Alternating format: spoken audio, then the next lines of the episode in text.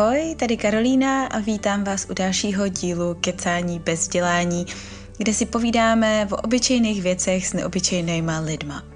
Pokud vás kecání baví a třeba vám přináší i něco hodnotného, tak ho teďka můžete spolu se zbytkem mojí tvorby podpořit na Patreonu, kde mi skrze svůj malý měsíční příspěvek můžete jednak dát najevo, že vás to baví a že byste rádi, abych v tom pokračovala a zároveň mi pomůžete se zaplacením nějaký ty občasný australský složenky.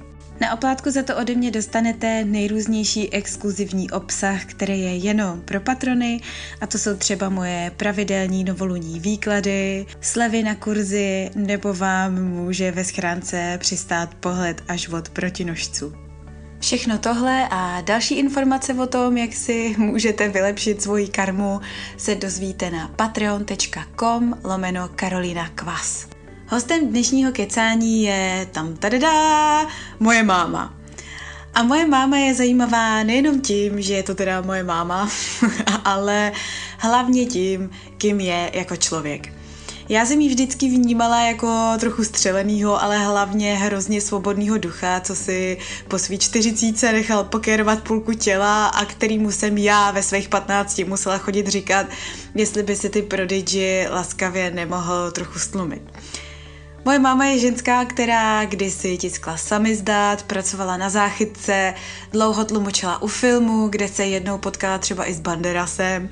Žila dlouhý roky se svým současným mužem v Itálii, byla jednou z těch matek, co teda nejenom, že poslouchali ty Prodigy, ale ještě taky třeba ráda hrála počítačové hry. Takže je toho prostě fakt hodně, o čem bychom si spolu mohli povídat. Nakonec jsme ale probrali třeba to, proč jsem jako dítě nesměla mít barbínu ani botičky s růžovými třpitkama, kde se v ní už v hlubokých 80. letech vzal ten její vlastně i dneska dost alternativní rodičovský přístup, nebo jak vnímá moderní technologie. Povídali jsme si o babičkovství, o návratu z Itálie, nebo třeba o tom, co si odnesla po týdnu stráveným ve tmě a proč nemá strach sama ze sebe. Tak já doufám, že si dnešní kecání užijete a tady to je. Tady je moje máma Iva Rašínová. Musím, ježiš, to musím takhle tu kameru dát, jo, já totiž to mám schválně trochu vejš, aby to je prej dobrý na krční páteř, víš. A Karoli, ty sedíš v nějakým výtahu,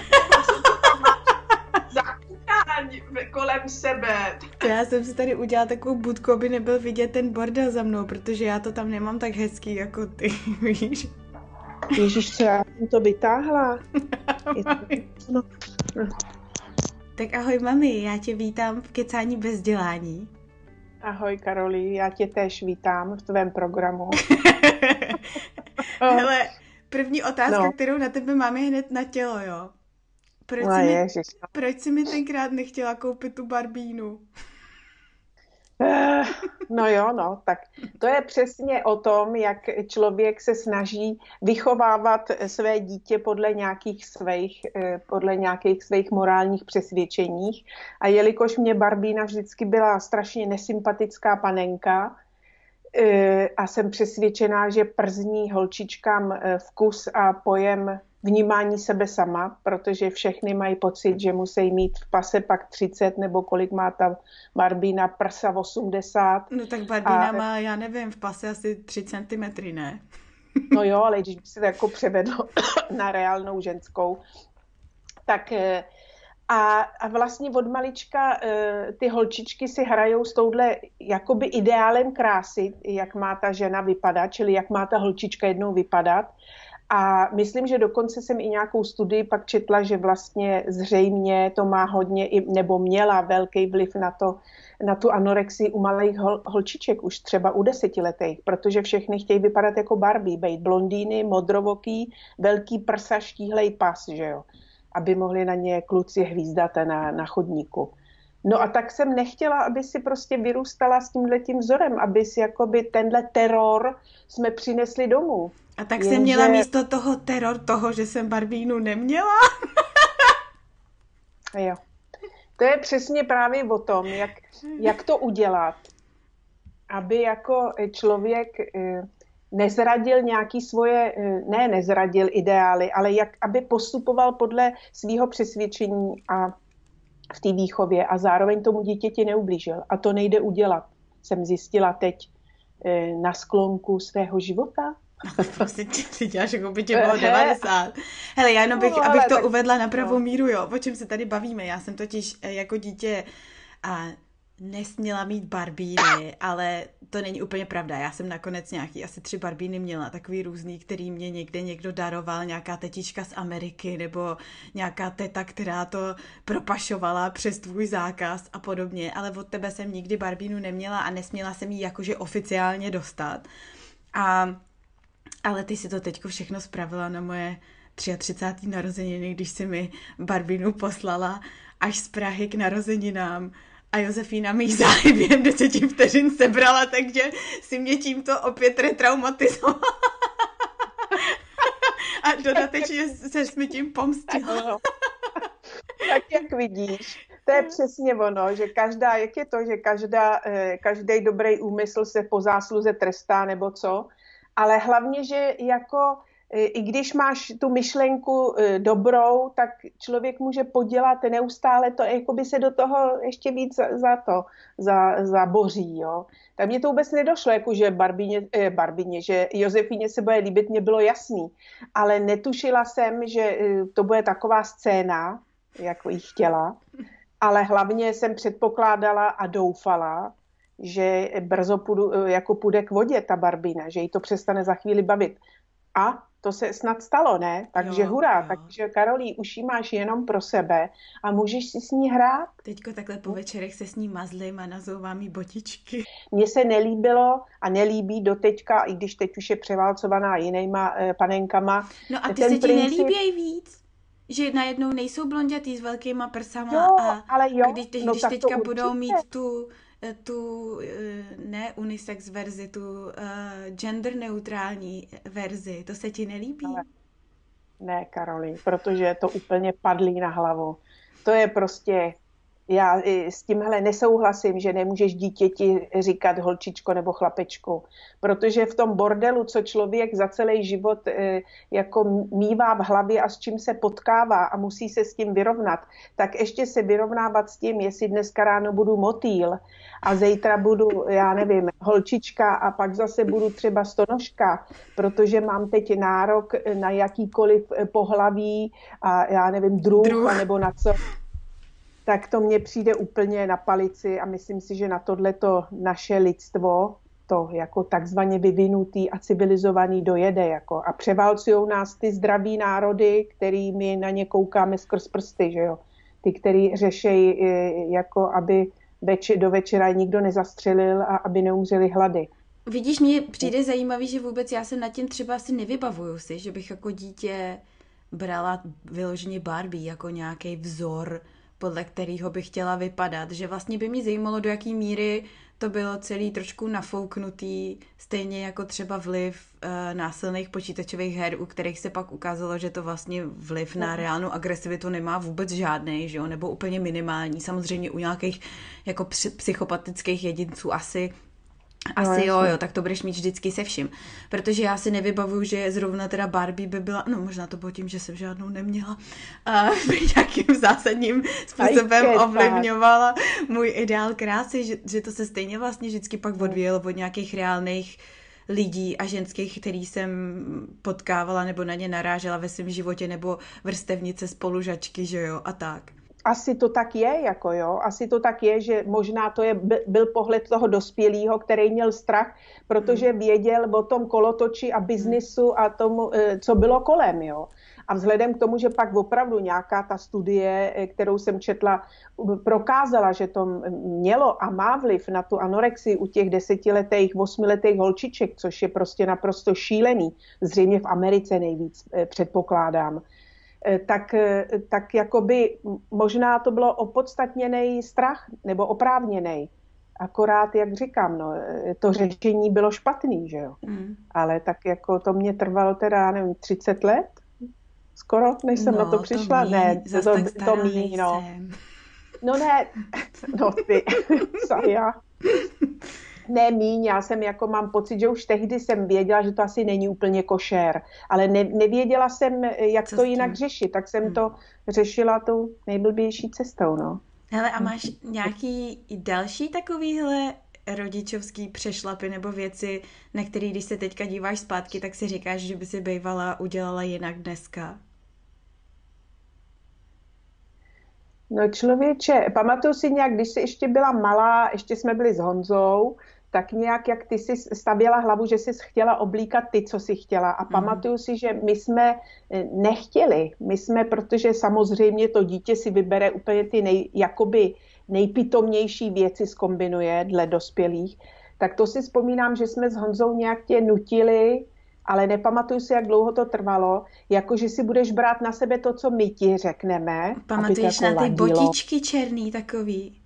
Jak jste mi pořídili? Lakovky? Ne, tohle byly nějaký takový kotníkový botičky, já nevím, jestli náhodou neměli růžový kaničky, ale kupovali jsme je na Petřinách m, mm, úplně vzadu, tam na konečný, jak stavějí tramvaje. Jo, aha, tam pak byli nějaký Větnamci, jo, jo. Jo, a, ale ne, a ne, mně se no. strašně nelíbily, já jsem je strašně nechtěla a ještě navíc mě ty botičky tlačily a vy jste mě nevěřili, že mě tlačej. Protože jste si mysleli, že prostě nechci, že jsou vošklivý. Já jsem chtěla nějaký růžový tam třpitivý, prostě jo. nevím co. Mm. Pamatuješ no, si? Tak to přesně, nepamatuju, ale e, e, jako věřím ti, protože prostě a já ještě speciálně k růžový nemám jako pozitivní vztah, to možná až jako opravdu e, skutečně teď jako ji beru růžovou na milost, starorůžovou jenom. Takže až samozřejmě ty jsi vybírala úplně ty nejnemožnější věci, jak od kolotoče a to si pamatuju, že to byl nějaký náš argument s Honzou, že jsme vždycky říkali, že budeš vypadat jak od kolotoče ale jako, jako by to byla nějaká hamba být od kolotoče. No. Ale takže to asi bylo, to asi byla tenkrát takový, řekla bych, chyba snad. Asi to bych udělala určitě jinak. Rozhodně bych ti dala větší svobodu a ne, ne, jakoby nenaštvávali by mě takovýhle kraviny, jo. Ale jinak, ehm, že bych udělala něco, čeho bych jako litovala, co bych si řekla, že bych udělala jako chybu, víš, že ne, jako, no, protože ne? já jsem nad tím právě přemýšlela, že já tě i tak vnímám a beru, že ty si vlastně, ty to bude znít blbě, jo, ale na svoji dobu byla vlastně takový alternativní rodič svým způsobem, že ty spoustu těch principů, který se dneska učej, i, i vlastně pro dnešní dobu v alternativních rodičovských přístupech, jako je třeba nevýchova, nebo prostě všechny možný jiný um, přístupy, kde se klade důraz vlastně na důvěru v to dítě a na nějaký takový partnerský vztah k němu, tak to si z velké míry vlastně tak nějak dělala.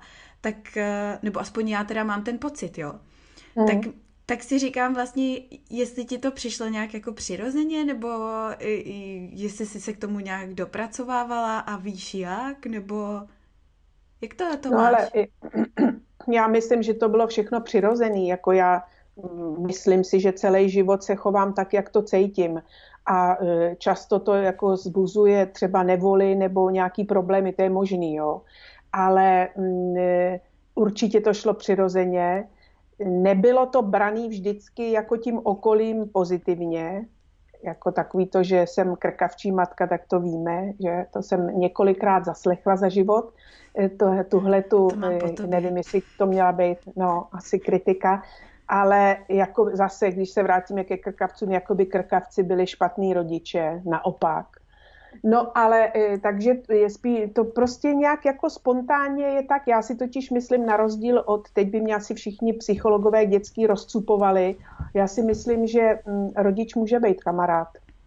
Že mm, to, že jako někdo mm, tvrdí, že matka musí být matka, otec otec a že kamarádi jsou jinde, já to prostě takhle mám. Já si myslím, že je, rodič může být kamarád, neříkám jenom kamarád, já nevím. Já si myslím, že tam vůbec nemusí být žádná hranice, že to může být v jednom rodič i kamarád. Hmm. A vždycky jsem jako nějak, ale spontánně, to ne, že to bylo programově, se k tobě chovala jako ke kamarádce. Samozřejmě, když jsi mě naštvala, tak si dostala taky, že jo, přes ústa, což jako kamarádům nemohou dělat. Ale tak tam jsem, tam jsem uplatnila tu rodičovskou moc, a jednu jsem ti flákla, co si budem povídat, to dneska to bylo taky takový už se asi nesmí. moc výhodný kamarádství pro mě, no. no jo, ale tak jako myslím, že tolikrát to zase nebylo, nebo nevím. ale hlavně eh, já jsem tě nikdy nepovažovala jako, nebo vůbec nemám vztah k těm dětem, jako že to je nějaký méně cedej, malej hmm. eh, homo sapiens, eh, kterýmu, s kterým se musí jednat jako s idiotem. Mně vlastně tohle vždycky bylo mm, vzdálený, tahle ta představa hmm. a do dneška je, protože mám pocit, že jenom to, že je někdo dítě, ještě neznamená, že nemá nárok na svůj názor a že nemá práva. Ale musí mít taky zodpovědnost. A proto vlastně někdy třeba jsem bolila metody, já nevím, jako že ti třeba ne, ne, jako ne, nekoupila jsem hned všechno, nebo tak jsem chtěla, aby si šetřila, pamatuješ si na tu tvoji peněženku na tom řetězu, tu hroznou. No, a, mě to, a mě to bavilo, ale jo? si na to šetřit. Jo? Já jsem jo? byla na sebe jo? hrozně hrdá, že jsem si to ušetřila z toho kapesního. Ale a je fakt, že ty jsi tam neměla nikdy, že jsem z tebe necítila nikdy takový ten mocenský vztah nebo takový ty mocenský hry, kdy se jeden přetahuje s druhým, kdo má jakože navíc. V tom myslím, že jo, to bylo jsem... právě takový pro mě svobodný. Jsem to já jsem neměla nikdy a nemám. Vždycky jsem ale na tebe kladla určitý nároky, že nějaký, myslím si aspoň, ty povinnosti, co jsi měla, jako neodpouštěla jsem ti věci, protože v životě ti taky nikdo nic neodpustí. Když máš nějakou povinnost, tak ji musíš splnit. No jo, ale já... zároveň si to právě vždycky uměla, mně přijde no. podat tak, že to nebyla buzerace, nebyl to oprus, jo? že to není jo, jako tak... prostě máš uh, načrtnutou tabulku a na to máš rozepsaný, co se každý den dělá v domácnosti, protože a to mě právě vždycky přišlo super a je to něco, čím se snažím jako inspirovat i ve svém vlastním mateřství, je, že mně přišlo, že si měla vždycky pořád ještě přesah do toho, jak se cítila, když si ty sama byla dítě, nebo teenager, nebo tak, a jaký to byl oprus, když ti ty dospělí pořád um, poučovali a buzrovali a jak oni jsou právě chytrý a co oni vědí no. o životě a ty víš houby, tak um, to je vlastně zajímavé, že ty to vnímáš takhle, že jsi na mě kladla nějaký nároky, protože já to tak vlastně vůbec nevnímám. Mně jako přišlo, že akorát jsme prostě normálně fungovali spolu vždycky. No to jo, to já nemyslím nároky nějaký, Bůh ví jaký, ale já nevím, vynést koš a u, pomáhat s úklidem a takovýhle ty klasické věci, ale který, jak jsem pak zjistila, třeba mnoho lidí nedělalo nebo nedodržovalo a tak, e, stejně jako s tou přesností, že, jo, že vlastně si měla volnost, relativně si myslím, hmm. ale musela si vždycky nějak jako přesně dorazit, kdy jsme se domluvili. V éře nemobil, ještě nebyly mobilní hmm. telefony. Tak e, jako tam, e, tam prostě tohleto jsem vždycky jakoby spíš kladla důraz na to, aby ta důvěra byla. Hmm. Že když ta důvěra není potom, tak jde všechno do háje. Ale a myslím si, že takový některý jako třeba drsnější metody výchovy vys, jak si se oblíkla málo a byla venku zima a já jsem ti to říkala, že ti bude zima a ty si, já nevím, kolik ti to bylo. A to jsem byla docela velká, to jsem chodila na Gimple, ne? Jo, to byla, no takhle až. to už by bylo 30. ne, ne, ne, to ale... teď nevím, jako nějak mám pocit, zval nějak puberták. No, tak možná jsem a... byla někdy v osmičce nebo v devíce. Takže vlastně a byla velká. kosa a ty frajerka prostě ne to a já jsem ti to myslím asi dvakrát řekla, že ti bude zima a nic a pak jsme na té stanici čekali na tu tramvaj a ty jsi byla úplně fialová a drkotala si zubama a já jsem si to užívala a v tom asi jako jsem ta krkavčí matka a říkala jsem si, jen trp, jako ať má rytmu, ale tak si to zapamatuje. A myslím si, že to jako lekce zafungovalo, ne? Jo, Ani no. si rýmu no, neměla, tuším. Hele, a jak ty teďka vnímáš, to se vlastně vracím spíš zase k tématu toho uh, odvislého od té barbíny, jo? toho, kde je ta hranice mezi právě nějakýma restrikcemi třeba v té výchově a nějakýma vlastníma hodnotama a zároveň teda právě svobodou toho dítěte a tak. Jak ty vnímáš uh, teďka moderní technologie a celou tuhle tu věc? Jakože jsi ráda, že to nemusíš řešit, že nejsiš rodič dneska a nemusíš řešit, jak máš dětem nastavovat um, čas trávený u obrazovek, u mobilů a tabletů, nebo vnímáš to jako hrozbu, nebo je ti, máš pocit, že to je vlastně v pohodě, že to je něco jako televize byla za nás a nějak se to samostabilizuje a spraví, nebo jak to máš? No No hele, jako určitě jsem ráda, že to nemusím řešit už, že nejsem rodič. To opravdu. Vůbec bych si s tím nevěděla rady. a možná taky proto, že není mi to mm, téma, nebo ne to téma, ale že vlastně nerozumím tak tomu, eh, ne proč na tom ty mladí, protože to nejsou jenom děti, že jo, to je lidi všeobecně hmm. a nejenom mladí vlastně. Proč někteří lidi a čím mladší, tím víc času trávějí hmm. na těch eh, sítích. Mm, nabízí to něco, co prostě, eh, čemu člověk nemůže konkurovat.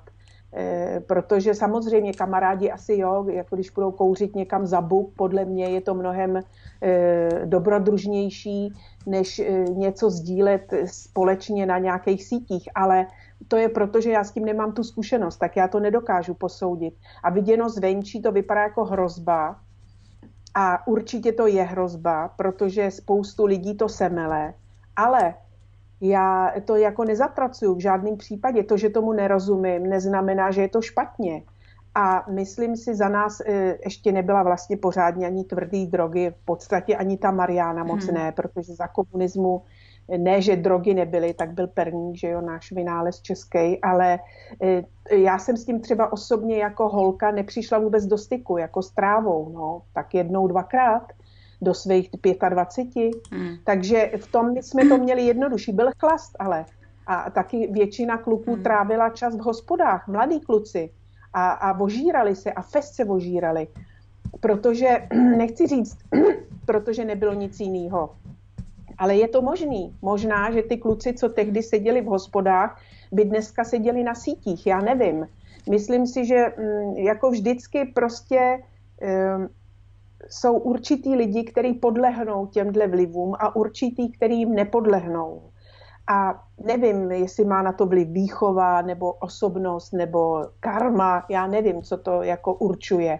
Ale myslím si, že každá doba sebou nese něco takového. A to, že nám to teď přijde tohle hroznější, protože je to jakoby globální a propojuje to celý svět a, a asi to je mnohem rychlejší, než se hmm. upít eh, že jo, pivem protože pivař můžeš být v podstatě skoro do konce života, do nějakých 55, 60, kdežto na těch sítích to jede mnohem rychle, rychlejc, ale možná i, že i ten svět dneska je mnohem rychlejší. To tempo životní, pořád mluvím o tom jakoby vyvinutějším světě, jo? nemluvím o té většině světa, kde řeší úplně jiný zásadní problémy o přežití. Ale tak já prostě jako hrozbu já vlastně to, ne, já nevím, no, já si nemyslím, že to je hrozba. I jo. když chápu, že mnoho lidí to semele, ale třeba by ty lidi semlelo něco, co, něco jiného, co za nás taky něco některý vrstevníky semlelo a někoho ne. Taky lidi páchali sebevraždy. Někdo se propad těm drogám, někdo se stal alkoholik. Já nevím. A, a, to, a zase bych jako takto nedemonizovala ty sítě, protože si myslím, že se s tím dá žít a pracovat hmm. s tím a může to opravdu sloužit. Hmm. Jo, že ta hranice je tenká, kde, kdy to slouží ještě a kdy už ne, kdy tě to ovládá, já to nedokážu posoudit a hmm. myslím si, že každý to má nastavený jinak. Ale hmm. já si myslím, že vždycky všechno v životě a ve světě eh, má nějaký důvod a opodstatnění. A myslím si, když to vyzní asi nějak fatálně, že jestli to je tak, že to tak má být, mm. já nevím proč. No tak nevím jednak, proč. jednak za nás uh, jsme se teda chodili vožírat taky, já teda moc ne, protože já jsem v tom vždycky byla z nějakého důvodu dušín, ale že jo, na Gimplu všichni chodili furt chlastat po škole, to se chodilo furt na pivo a co na Gimplu. No. Ještě vlastně i na základce, že jo, v osmičce, v devítce, kouření o tom ani nemluvím tak eh, je pravda, že my jsme v tomhle tom ještě taky asi o něco jiná generace, než je teďko ta úplně nová uh, generace teenagerů. Ale ty, jak jsi říkala s tím, že je mnohem zábavnější z tvýho pohledu jít si prostě zakouřit s kámošem a někam za buk. No jo, jenomže ono právě podle mě to je vlastně jedna z příčin toho, proč děti dneska tráví tolik času ve virtuálním světě a nejenom děti, protože mm. vlastně už tu možnost moc nemáš jako jít jen tak někam za buk si dát cigáro. Jednak nad tebou furt někdy krouží ten rodič vlastně, který tě furt jako kontroluje, že jo, protože uh, to je takový taky paradox toho um, bohatého civilizovaného světa, že vlastně um, lidi mají čím dál tím víc času, respektive takhle, mají čím dál tím méně dětí a tím pádem mají čím dál tím víc času na to, to jedno dítě, maximálně dvě kontrolovat, co mm. jako kde dělají, jak tráví čas, teď ještě díky těm technologiím, kdykoliv můžou zavolat, vlastně i kameru zapnout, že jo, podle toho, kde si volají a vidějí hned, kde jsou, s kým jsou, co tam dělají, jo. Zároveň máš pocit, že vlastně ten svět není bezpečný místo, kde jen tak můžeš to dítě jako vypustit. Teďka nedávno jsme se o tom vlastně i spolu bavili, že jo, že já jsem se tě ptala, kdy jsi mě přestala vodit do školy, když jsem začala chodit sama. Ty si říkala, mám pocit, že nějak v první třídě rovnou, ne? Už jsem chodila sama do školy. No čeče, nevím teď, jestli v první, ale brzo, protože mm. my jsme chodili do práce, že jo? No. Já jsem chodila do práce, Honza taky, takže prostě no a eh, ono teda sama. jako bylo to na té samé straně silnice, na sídlišti, nemusela jsem nikde přecházet rušnou ulici, nic, jo, ale stejně jako představa dneska, že šestiletý dítě, šestiletý dítě necháš jít samotný tady pár s bloků, na krku. s klíčema na krku, pár bloků a to ještě má s sebou celou dobu ten mobil, že jo, a může jako komukoli zavolat, nebo ho můžeš trackovat no, přes GPS. -ku. To, to nikdo, nikdo tě nenechá, nehledě na to, že v Americe, nevím, jak je to tady, teda tady přijde mi, že v Austrálii, kor, kde my žijeme, tak jsou celkem ty rodiče takový, nechávají ty děti lítat volně a vlastně často je vidíš samotný i poměrně malý děti i na pláži, což teda já bych se třeba bála, ale to je no, proto, že já jsem, jsem u toho viděla. oceánu nevyrostla, že jo. Ale v Americe je úplně běžný, že normálně prostě to dítě seberou policajti a ty jako rodič máš problém, že to dítě mm. samotný pustila takhle mm. po ulici někde, jo tak nevím, v Čechách to asi nebude takhle extrémní, nicméně jako cítím tam tu tendenci k tomu strachování se a tím pádem vlastně ty děti tráví čím dál tím víc času vevnitř a pořád pod nějakým dohledem. No a pak ten virtuální svět je jediný, kde vlastně mají nějakou svobodu a můžou být čím chtějí a kdy chtějí a mm. Navíc tomu ty rodiče často nerozumějí, což je vlastně výhoda, protože tam jim teda lézt nemů- nemůžou, že jo? No, jako ta kontrola těch rodičů, sice možná to vypadá, že je intenzivní, ale já nevím, do jaký míry opravdu hmm. to tak je, protože většina rodičů chodí do práce oba. Spíš si myslím, že dneska prostě ten svět těch dětí je mm, nepochopitelný pro ty rodiče, protože oni v něm nevyrůstali, hmm. nerozumějí těm sítím, hmm. nevyznají se v tom a je hrozně těžký se v tom vyznat. Tam hmm. toho úchyla nenajdeš. V té stromovce hmm. prostě stál úchyl za stromem. Hmm. Když to tady jako no, na to, jasný, abys našla to toho úchyla, hmm. to musíš být nějaký super expert hmm. a to normální rodič není, jo. Já jsem se tě chtěla zeptat na no. tu tvoji teďko nedávno zkušenost. Ty jsi se rozhodla, že půjdeš na týden do tmy. No. A to je, to je přesně taková věc, kterou bych od tebe já očekávala, že uděláš. je to ještě možná vtipný poznamenat, že ty jsi to původně dala jako dárek k Vánocům svýmu eh, muži italskému a ten tě s tím poslal k šípku a tak si šla sama. Podle mě to byl celou dobu tvůj plán, že to takhle dopadne. asi jo. jo. No tak prosím tě, asi jo. co jsi dělala týden ve tmě, mami? No jo, či, či to je taková jako otázka, na kterou se hrozně těžko odpovídá, protože e, já na to neumím jednoznačně odpovědět. Jako viděno zvenčí jsem nedělala nic. Jsem e, týden byla ve tmě a, a v podstatě z toho týdne určitě tři čtvrtinu, ne víc jak tři čtvrtinu, jsem ležela v posteli. Takže a nevím, jak dlouho z toho jsem spala a jak dlouho z toho jsem bděla, protože tím, že je ta tma absolutní a e, ztracíš, ztratíš naprosto pojem o čase, e, tak nedokážeš najít tu hranici mezi tím spánkem, nebo ty, ty ji najdeš, ale nepamatuješ si, nevíš, jako jak dlouho ne. spíš, nebo nespíš, nemáš měřítko, nemáš ten čas, podle kterého e, to můžeš nějak jako kontrolovat. Nemáš to pod kontrolou. To bylo jako fascinující na tom. Pro mě to byl jako úžasný zážitek, Nevylučuju, že, bych, že si ho zopakuju někdy ještě. Možná čím díl to je, že to bylo v lednu, tak jako relativně je to už teda docela dlouho, eh, tak eh, čím díl to je, tím víc eh, jako mi je to, tím víc ještě přicházím na nějaký prostě věci z toho a, a uvědomuji si, že prostě někdy možná si to ještě jako dám ten týden tam, hmm. protože mm, nevím, možná někdo je tam i delší dobu a tak, A většinou ta reakce lidí byla, že by to, jako že by tam zbláznili, že by tam tak dlouho nevydrželi a co tam děláš a bla, bla a tak dále. Na druhou stranu teď jsem četla, že je móda eh, tam jít tak na dva dny na víkendy a, a fotit si selfie před tím domečkem dřevěným, jako abych ukázala, jaký jsem borec, že jsem byla dva dny ve tmě. Tak myslím, že zrovna speciálně tam, kde jsem byla já, už tohle zatrhli, že musíš jít minimálně na týden.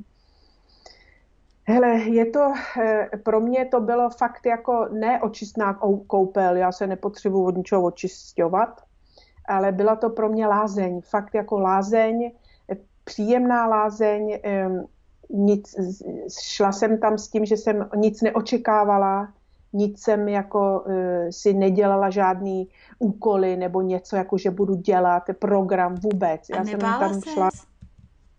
Čeho? No takže jo, tak první reakce, kterou měl můj táta, když si mu to řekla, bylo, že jsi blázen, že jeho kamarád tam takhle šel a pak uh, úplně se tam totálně zbláznil, vylezl ven, postříhal si vlasy, zahodil boty a odešel někam do Chile, do hor, nebo co to no, bylo. No. Tak uh, já nevím, já bych se bála asi toho, co všechno tam na tebe vlastně může vylézt, ani o tom jako nevíš, jo, jestli trošičku ne nepícháš klackem do vosího hnízda vlastně. I když jako třeba seš poměrně spokojená ve svém životě tak, jak zrovna seš, ale možná právě proto. Jestli to není takový drá, dráždění chřestíše bosou nohou vlastně trochu. No hele, já jako nemám strach ze sebe. Hmm. A já eh, si myslím o sobě, že nemám žádný démony v sobě. Hmm. A to myslím, že za celý svůj život už bych poznala. Eh, možná, jestli tam někde je někde občas nějaký strašidílko, ale rozhodně eh, já nemám strach být sáma ze sebou. A člověk, který jako eh, otázku, když ti někdo položí, se nebála, tak si myslím, že to položí většinou člověk, který má strach být sám ze sebou. Hmm. A to, jak my neustále kmitáme v životě, si myslím, že to je hlavně proto, že, pot, že potřebujeme rozptýlit se, abychom nemuseli být sami ze sebou, jako opravdu být sám ze sebou. Hmm. Já jsem chtěla e, právě být sama ze sebou a nebejt rozptylovaná e, vůbec ničím. A chtěla jsem nahlídnout do sebe, jestli skutečně je to tak, že tam nemám žádný démony. No a nemám, no, nemám. Tak jsem si to jako dobře myslela ale taky jsem si tam uvědomila, že kdo má v sobě něco nevyřešeného nebo nějakou, kdo má v sobě tmu, hmm, tak ten se určitě bojí a musí to být asi hodně nepříjemný zážitek. Ale na druhou stranu je to součást člověka a já osobně si myslím, že jako stojí za to hmm, do té tmy uvnitř, pakliže ji někdo má, nahlídnout, protože ta s tebou půjde a hmm. někdy má tendence se jako šířit tím vnitřkem a tou duší, nebo nevím, jak to říct. Takže vlastně paradoxně, a to nejsem já, kdo to řekl, ale myslím, že jsem četla nějaký komentář, kde někdo to řekla, nějaká holka, že vlastně v té tmě našla světlo v sobě. A to je přesně ono. Jako to je přesně ono, v té absolutní tmě, kdy opravdu ta tma je totálně absolutní a takovou tmu nikdy, nikde nezažiješ jinde a neumíš si představit takovou tmu, dokavatí tam nezažiješ, tak vlastně já jsem taky v sobě našla světlo, a ne jako, že světlo, že prostě by mě osvítil Galadriel, někdo. světlo Galadriel. Ano, No, tak jako asi ho máme všichni v sobě, to, jak se jmenuje to světlo krásný, no, jak já on jsem tam to nese. zapomněla, víš, to je Vostuda, já takovej znalec Tolkien, ale to no, mě bylo 15, no. no.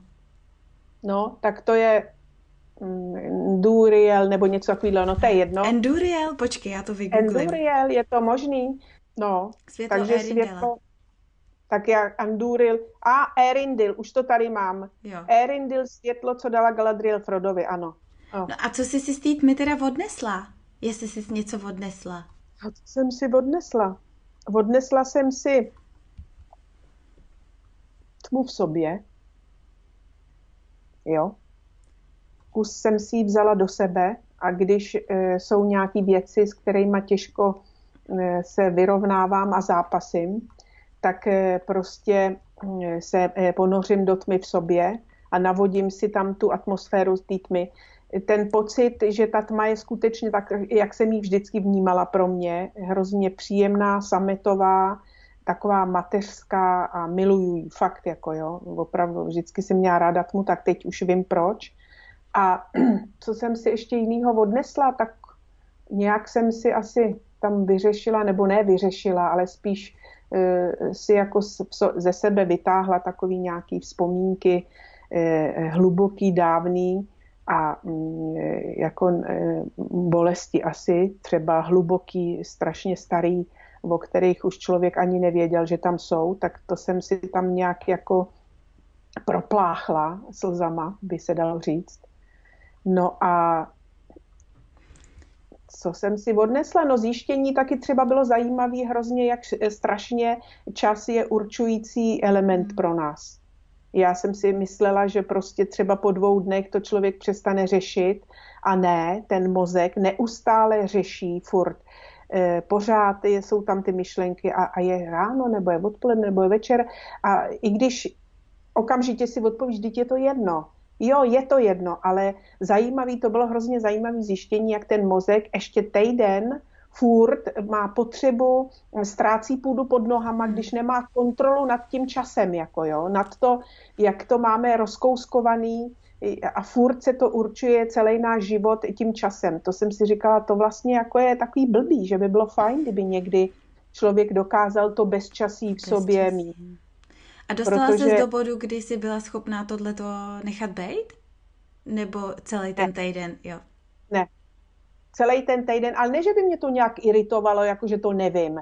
A já jsem se tomu pak vždycky už smála, jako jo, jak to byla sranda, jak ten mozek byl úporný a neustále jako atakoval to, protože opravdu to bylo jako když ztrácí půdu pod nohama, protože najednou nevěděl, jestli je tma nebo světlo a jestli je den nebo noc. Tak to, to bylo, pak bylo zajímavé hrozně, že jsem vlastně jedla až třetí den. To bylo zajímavé zjištění, že jsem vůbec neměla hlad. Eh, dva a půl dne jsem vůbec neměla hlad. Jsem vůbec nejedla, jenom pila. To bylo zvláštní. A odporná mě byla představa sladkého. Tak to někdy trošku mě mrzí, že mě nezůstalo, ale to, protože to se ze světlem vrátilo. Ta, ne, že bych měla nějaký šílený chutě, ale to mě fakt překvapilo. Jako já nejsem nějak závislá na cukru, určitě ne, protože nesledím nic a jako moc cukru eh, vědomně jako dortíky a tak si dám s chutí, ale že bych musela se denně ládovat, tím to ne. Tak to bylo zajímavé, že to tělo, když je v té tmě, tak prostě, já nevím, jestli jako ten cukr ho nepotřebuješ, protože máš málo energie, asi jako k nějakému duchovní, nebo ne duchovní, ale duševní činnosti jako nyní nepotřebuješ. Já nevím, jak je to možné, jestli by to šlo nějak tma vysvětlit. Vědec. cukr, no? No, ale tma nepotřebuje cukr, aspoň v mém případě teda.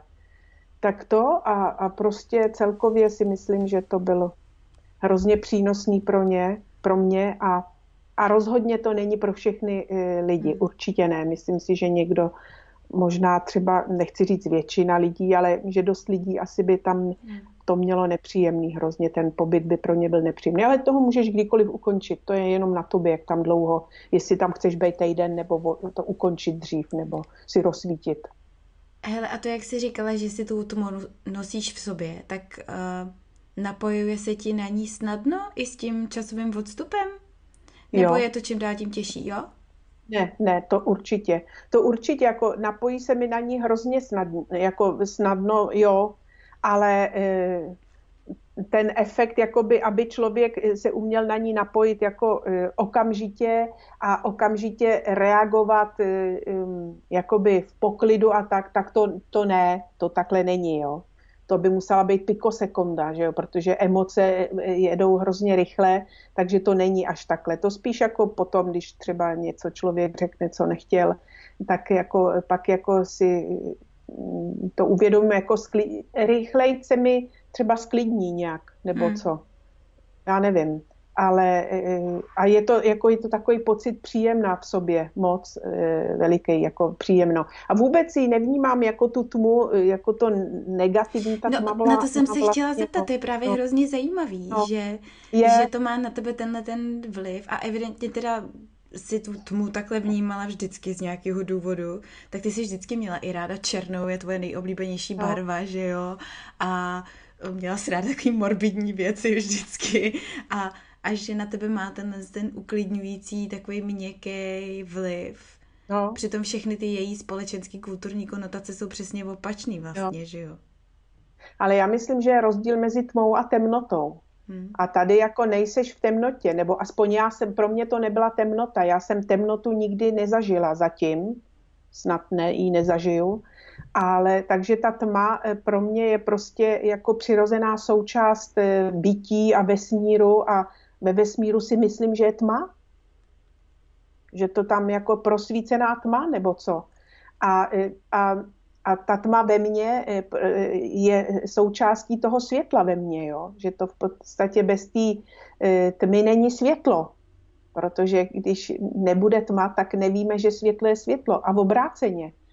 Ale tak jako si myslím, že to někdo může zaměňovat tu tmu a temnotu, že jakoby ta tma pro mnoho lidí, nebo nevím, jestli pro většinu, nevím, jakoby nese v sobě tu temnotu, jo. Hmm. Že jako v té tmě číhají ty bubáci a tak, ale že ty bubáci jako lezou z člověka a ne z toho prostoru kolem, tak to mm, někdo na to přijde, někdo na to nikdy nepřijde, děti to mají složitější, ale taky ne všichni děti se bojí bubáku. Já si nevybavuju ve svém dětství, že bych se bála nějak... Mm, Josefína, taky zrovna jsme si říkali teď s Davidem, že vlastně, já nevím, možná na to moc malá ještě, jo, ale že vlastně ona se vůbec ničeho nebojí a že právě jsme přemýšleli nad tím, do jaký míry je to daný právě i nějakýma třeba pohádkama nebo věcma, který jako mm. rodiče těm dětem říkají, nebo je třeba, nedej bože, strašej něčím, ale ona jako se tmy taky vůbec nebojí. A jo, občas se no, zbudí, že se jí asi něco blbýho zdá, tak občas pláče, ale není to No, jako noční můry no. nebo tak ne.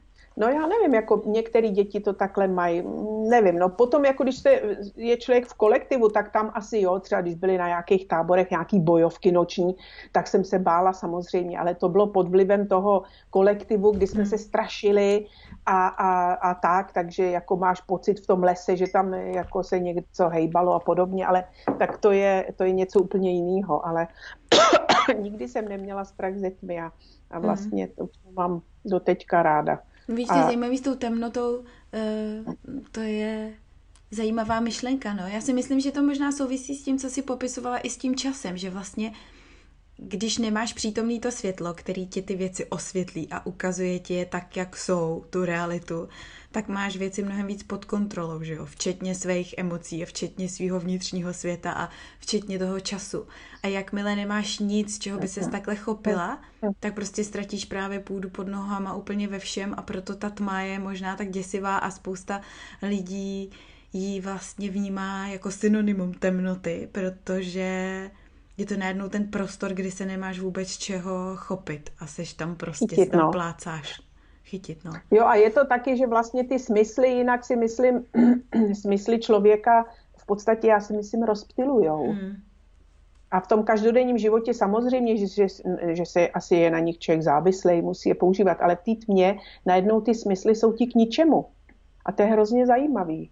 Jsou ti opravdu k ničemu. A teď jako se člověk nemá čím rozptýlit, protože e, tak nevydržíš v té tmě týden mít nastražený uši, jako jo.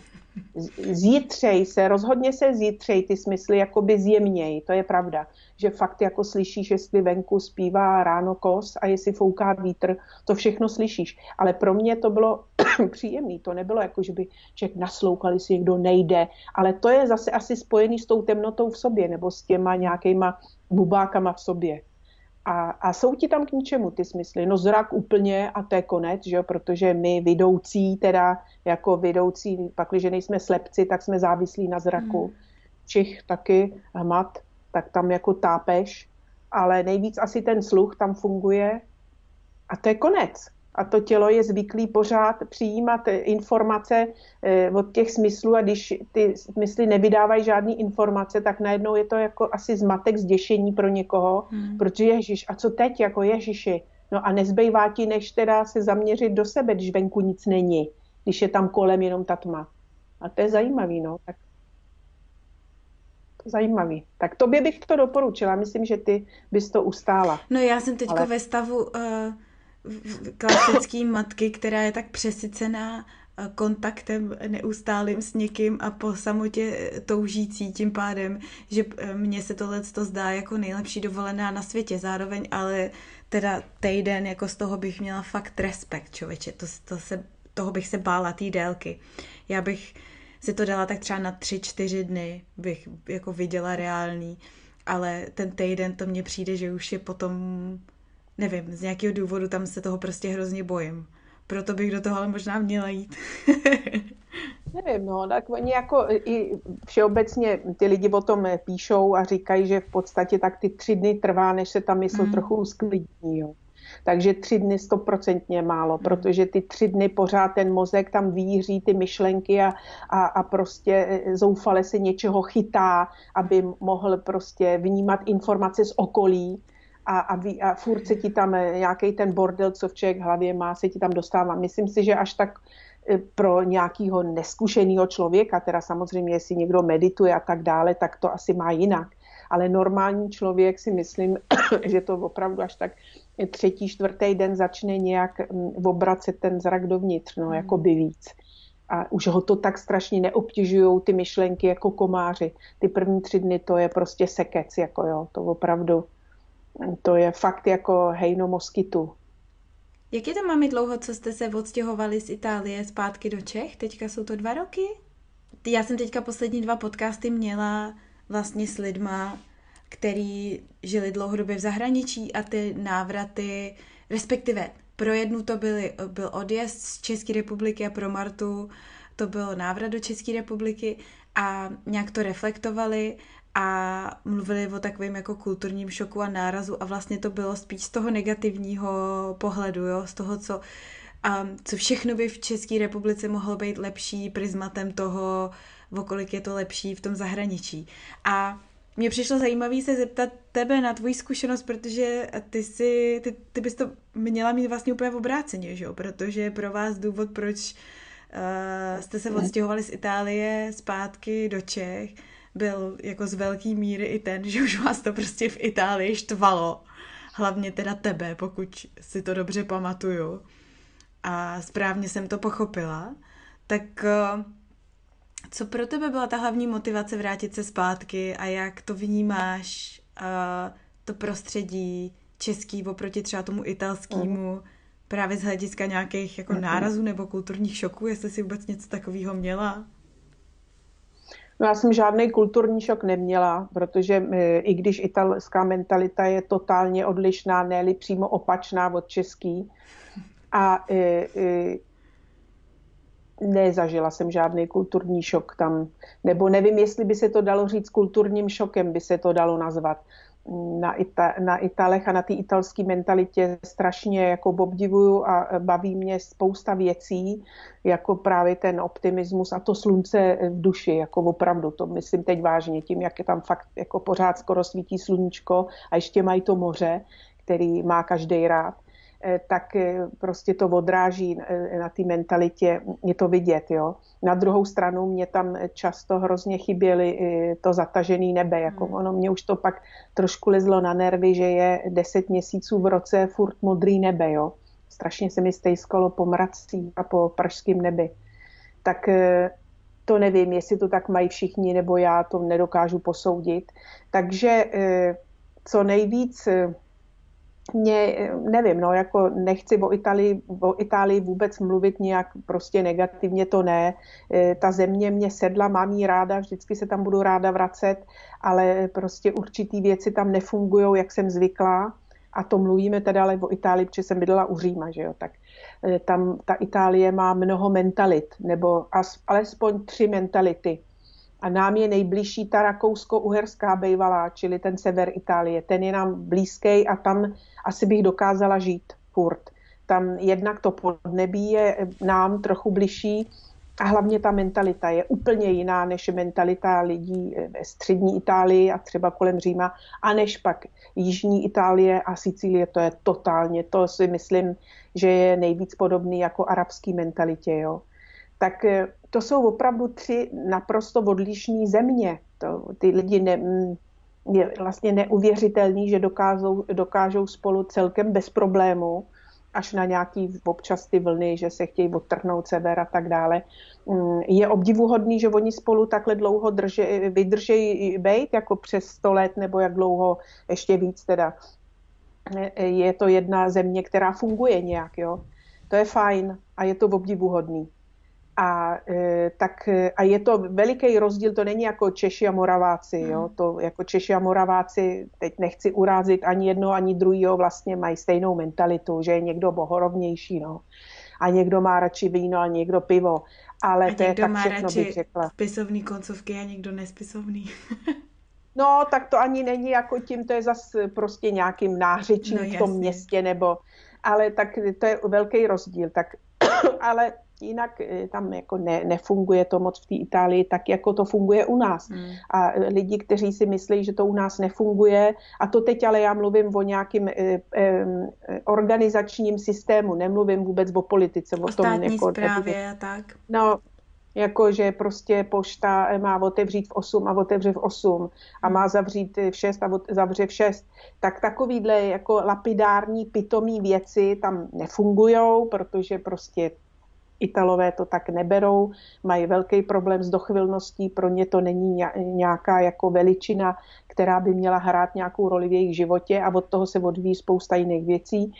Takže všechno funguje zase přes nějaký protekcionalismus, to znamená, že když tě bolí zub, tak nejdeš k zubaři, ale hle, nejdřív hledáš známýho, který má známýho, který má dobrýho zubaře, Čili tohle je hrozně složitý, že cokoliv ty chceš, tak nejdřív tvé okolí hledá, kdo má někoho, kdo dělá tamhle a kdo dělá tady normální cestou ten občan. A teď já nevím, jestli je to pravda, že se nedobere e, ty odpovědi nebo nějaký služby, a nebo už je to, jestli je to už tak zajetý, že vlastně už to tak je, vlastně hmm. funguje nějak, jo. To jsou věci, které jsou úsměvné, když seš tam jako turista, ale když tam žiješ a setkáváš se s tím v každodenním životě, eh, s tou zprávou, eh, absurditou, opravdu kavkovým zámkem, tak eh, to pomalinku je to ta kapka za kapkou, která hmm. mě nevyrovná to, že tam svítí sluníčko. Jako to potom už mě celkem jedno, že svítí sluníčko a už je mi tam horko, protože to já zase takový horko nepotřebuju mít 35, 40 stupňů 6 eh, měsíců v roce, to jako ne.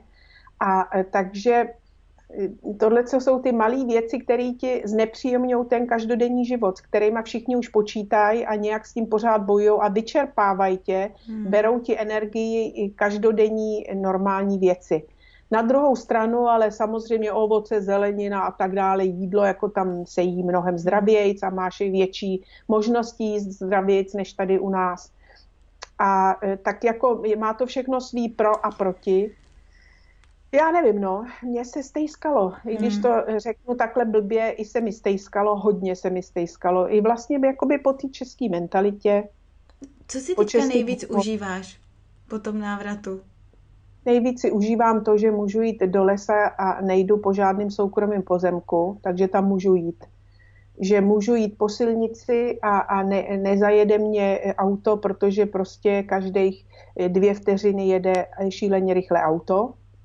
Tak to si užívám nejvíc. Ten volný pohyb v přírodě, protože tam hodně, většina přírody je majetek někoho, takže tam nemůžeš jít tak to, a to je věc, na kterou jsem nebyla připravená, protože jsem na to nebyla zvyklá, vůbec mi to nenapadlo. Tak to si užívám, je nás tady míň a zaplať pambu, protože to je, takže e, dostaneš se na řadu všude rychlejc než v Itálii a, a to už jak o poště, tak doktoři, tak cokoliv v krámě. Tak e, to si užívám, to počasí si užívám, to pošmourno si užívám, ty jako ty sliský rána si užívám. Vidíš, tohle je zajímavý, protože s tou Martou, že jsme se zrovna bavili o tom, jak eh, to počasí je strašně obrovský faktor v tom životě člověka a jak to sluníčko tady v australský nabíjí a jak mm, my vlastně jsme se na tom shodli, že to hraje velkou roli i v tom, jak jsou ty lidi tady příjemný a mm. takový usměvavý a pozitivně nabitý. Ale je pravda, a to tam teda nezaznělo minule právě v tom rozhovoru s Martou, že my oba s Davidem to máme taky občas tenhle ten stesk potom, po té melancholii český, potom, kdy se zatáhne to nebe a kdy vlastně Protože tady, když je pořád hezky, tak máš vlastně Pochá... když pocházíš z Čech, kde pořád hezky není, tak máš pocit, že musíš být furt venku, abys to hezký počasí jakože využila. Využila. Přestože ho máš pořád, jo. Protože někde v té hlavě to máš nastavený, že to na pořád právě nebude. A vlastně máš skoro až pocit viny, když jako jednou za čas chceš zůstat doma a prostě se jenom třeba válet, jo. A, a tím, že tady není ani pořádná zima, tak málo kdy je tady právě to v období, kdy si jako zalezeš do těch peřin a jenom se tak třeba stulíš a s nějakou knížkou nebo u televize na ty pohádky vánoční a tak, jo. To tady, to tady vlastně vůbec no, nezažiješ. A ještě jak to má člověk právě spojený s dětstvím a s různýma jako příjemnýma okamžikama doma, tak tyhle ty pošmourna nám občas chybějí taky. Já třeba jako vášnivý gamer, že jo, jak ráda hraju počítačové hry, tak uh, to se ti prostě mnohem líp dělá, když venku leje no, nebo je hnusně, než když je, je, tam praží sluníčko a všichni jsou na pláži a ty máš pocit, že bys měla jít taky, že jo. Kor s malým dítětem jo. ještě, no. No, to tak je, jako já mám ráda samozřejmě teplo, nějaký relativně jako e, normální teplo, což teda pro mě je já nevím, jako do 30 stupňů, jo. Pro hmm. mě jinak, jako mě vyhovuje 25, to je tak A tady moje to teďko v Čechách už taky nemáš, ne? je vedro už i v Čechách No teďka. právě, že ne, no právě, no. že v létě tady taky je vedro, takže to už se celý, všechno se to mění. Ale mám ráda, jako miluju zimu, že prostě je brzo tmá. Já si jako vždycky zapálím svíčky a je to hezký, já to mám ráda, jako takový to pološero, ty lampičky a svíčky svítějí a, a venku fičí a, a, to, a ty seš v teple a to prostě mám to ráda, jo. Zas asi na tom Islandu, který taky se mi strašně líbí, tam nevím, tam je to zas moc extrém, protože tam je ta tma dlouho, nebo to vlastně není tma, to, jak jsem tam byla, to je takový jako ani, ani tma, ani den, to je něco mezi tím takový trochu blbý teda, jo. To bych už radši, kdyby to bylo furt tma, ale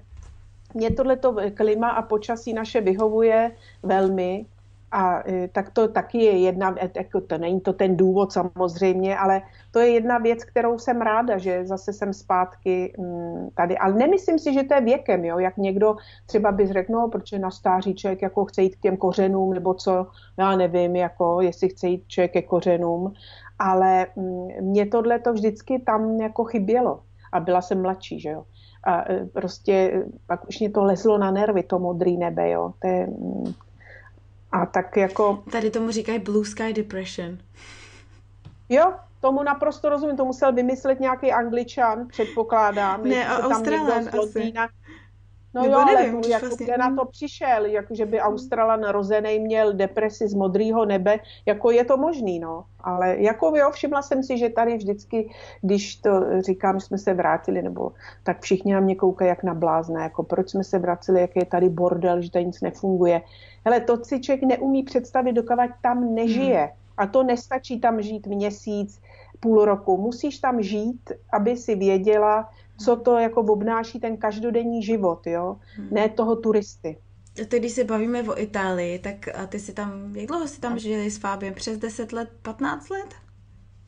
Ne, teď je to 13 let 13. Eh, v Zagarolu, no 13, takže Fabio je tam 13 v Zagarolu, předtím ještě to bylo v tom Monterozu, já nevím, no tak dohromady by to asi těch 15, 16 no. let dalo, no. A vůbec pro tebe tohleto téma těch vzdáleností je docela téma, viď?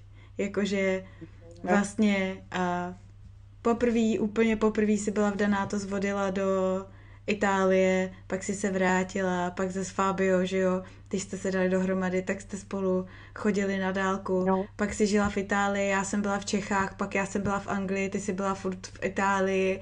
A teďka nakonec no. to teda vyvrcholilo tím, že ty jsi zpátky v České republice a já jsem v Austrálii, tak uh, ještě s Josefínou, no. že jo, s tvojí jedinou vnučkou, tak uh, jak ty tohleto téma té vzdálenosti vnímáš ve svém životě? Jako přemýšlela jsi nad tím, co to znamená, mm. nebo, nebo co, jo, co to má kruci no. být? no jo, ale nedomyslela jsem žádného konce, mm. nebo jakoby rozuzlení. Jo, jakože to není náhoda, tak to už je evidentní celkem, protože furt mám nějaký vztahy, ty nejintenzivnější vztahy mám na dálku, pořád. Furt na někoho čekám, nebo za někým jedu. A ať je to Fabio, že, s kterým teda teď já nevím, kolik let už to jsme spolu 25, 26 let a z toho teda e, e, mnoho let jsme prostě pendlovali sem tam, rozhodně 10 mm. minimálně. Mm. Takže furt jsem čekala, až on přijede, nebo až já tam pojedu. Teď nakonec ještě furt, že jo, jsme mm. jakoby spolu, e, ale furt čekám, až on přijede a pak, když je tady, tak už zase odjede, tak je to pořád takový pořád čekání na někoho. No a s tebou to je úplně teda jako ad absurdum, protože tam jako, jo, byla si v Americe, že jo, rok, nebo jak já nevím, půl, skoro rok půl. a půl, no, jakoby ten školní rok a skoro a tak, tak to je, ale to jsou takový, že víš, kdy to končí, jo, hmm. Ta, takže tak jako v duchu stříháš ten metr. Ale teďkon vyvrcholilo to opravdu, jako tomu zdala korunu, když si se odstěhovala až do té Austrálie. To si vyříct Davide. Je, no, to jsem si kolikrát říkala, že ten vůl nemohl někde zakotvit v Evropě, jako kdekoliv v té Evropě, protože ta Evropa mám teď pocit, že je fakt jako za rohem. To je, tady je hmm. opravdu všechno za rohem. No to jakmile jednou ne. člověk jede do Austrálie, tak mu potom všechny ostatní vzdálenosti se mu smrsknou.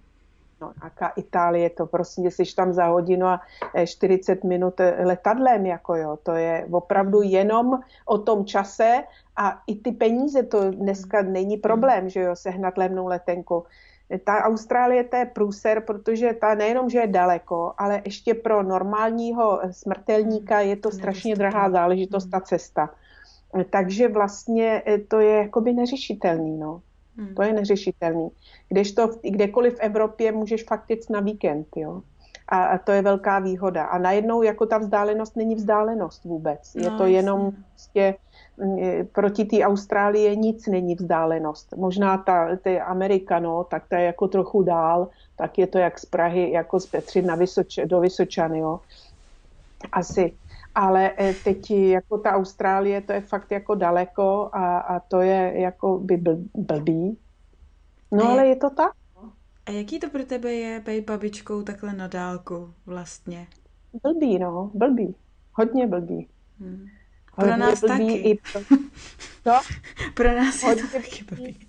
I pro krkavčí matku hodně blbý protože eh, prostě je to takový člověk si uvědomuje, že mm, běží něco, co jako každý, každým dnem něco mi uniká hmm. a nikdy už to jako nedoženem nebo nedoženu. Eh, hmm. Jakoby prosírám věci nebo se tak dějou věci, které nikdy už neuvidím, jo. Hmm. Tak ale já, zase jako já se v tom tak jako ne, normálně nad tím nepřemýšlí člověk moc, protože kdyby nad tím moc přemýšlel, tak asi upadnu zřejmě do nějaký deprese nebo já nevím co. Do temnoty. A, no, když otázka, jestli deprese je temnota.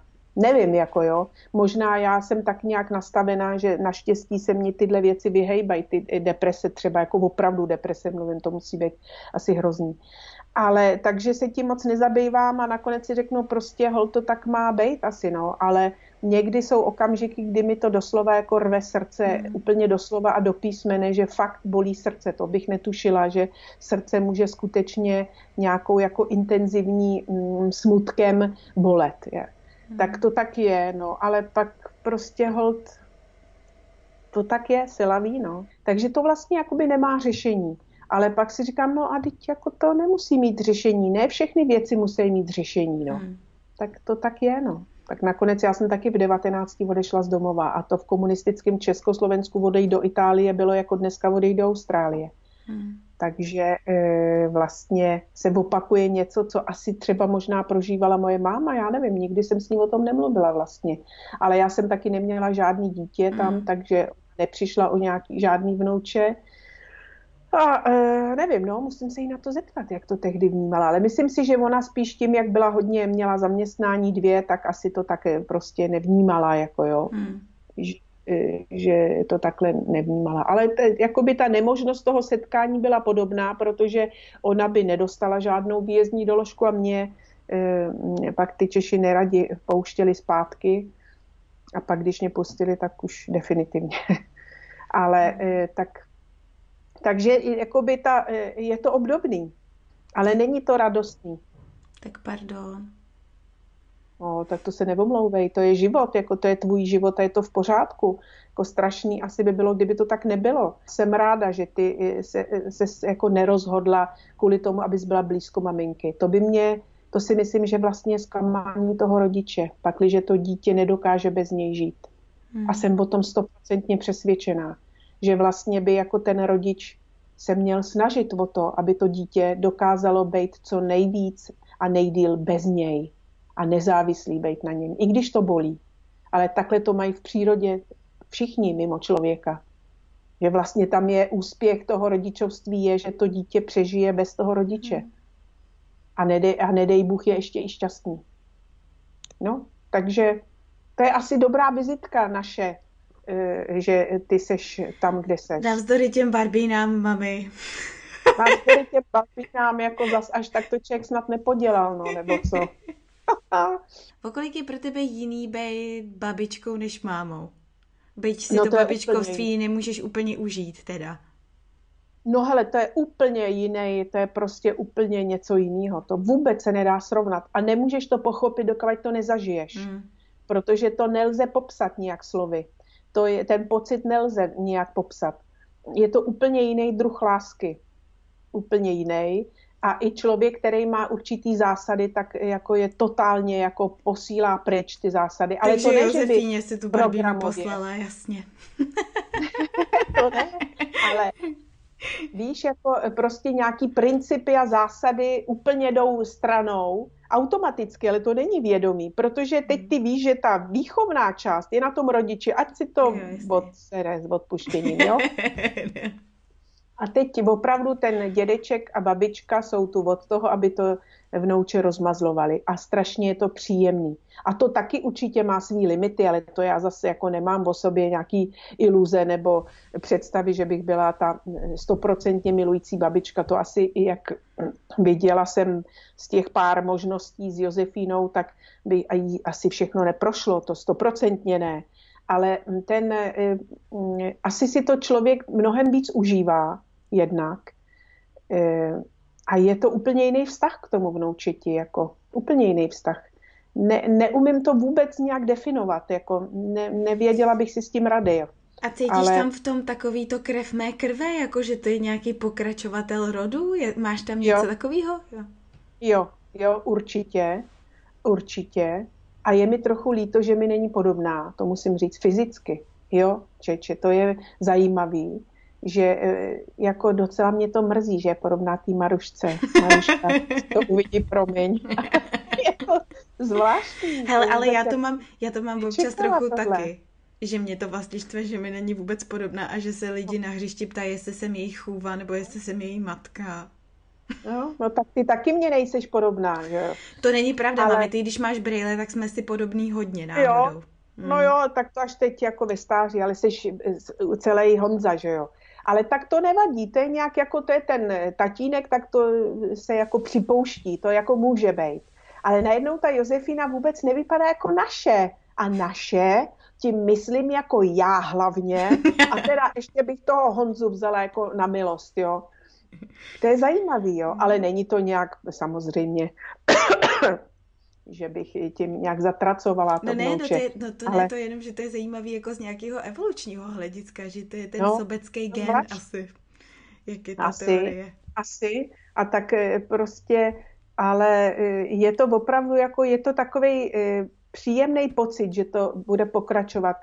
Ty geny asi, nebo já nevím, co jiného by pokračovalo v té Josefíně než geny. A i když to neumíš racionálně nijak pojmenovat, tak vlastně je to příjemný, že víš, že po tobě něco zůstane. A to já nemyslím nějaký dílo, protože to jsem nikdy žádné takovéhle ambice neměla, aby po mně zůstalo nějaký dílo. Naštěstí teda pán Bůh mě eh, jako ne, nepotrestal takovýmhle nějakým nějakou ambicí, jako po sobě zanechávat pro lidstvo. Mně ano. no. Tak to já nemám. A e, takže to, tak v podstatě jako je příjemný vidět, že budu, že budu pokračovat v té Josefíně. A to já jsem člověk, který věří na reinkarnace, takže si jako nemyslím, že po mně utrum a že už tady víckrát se neobjevím. To se určitě v nějaké formě objevím.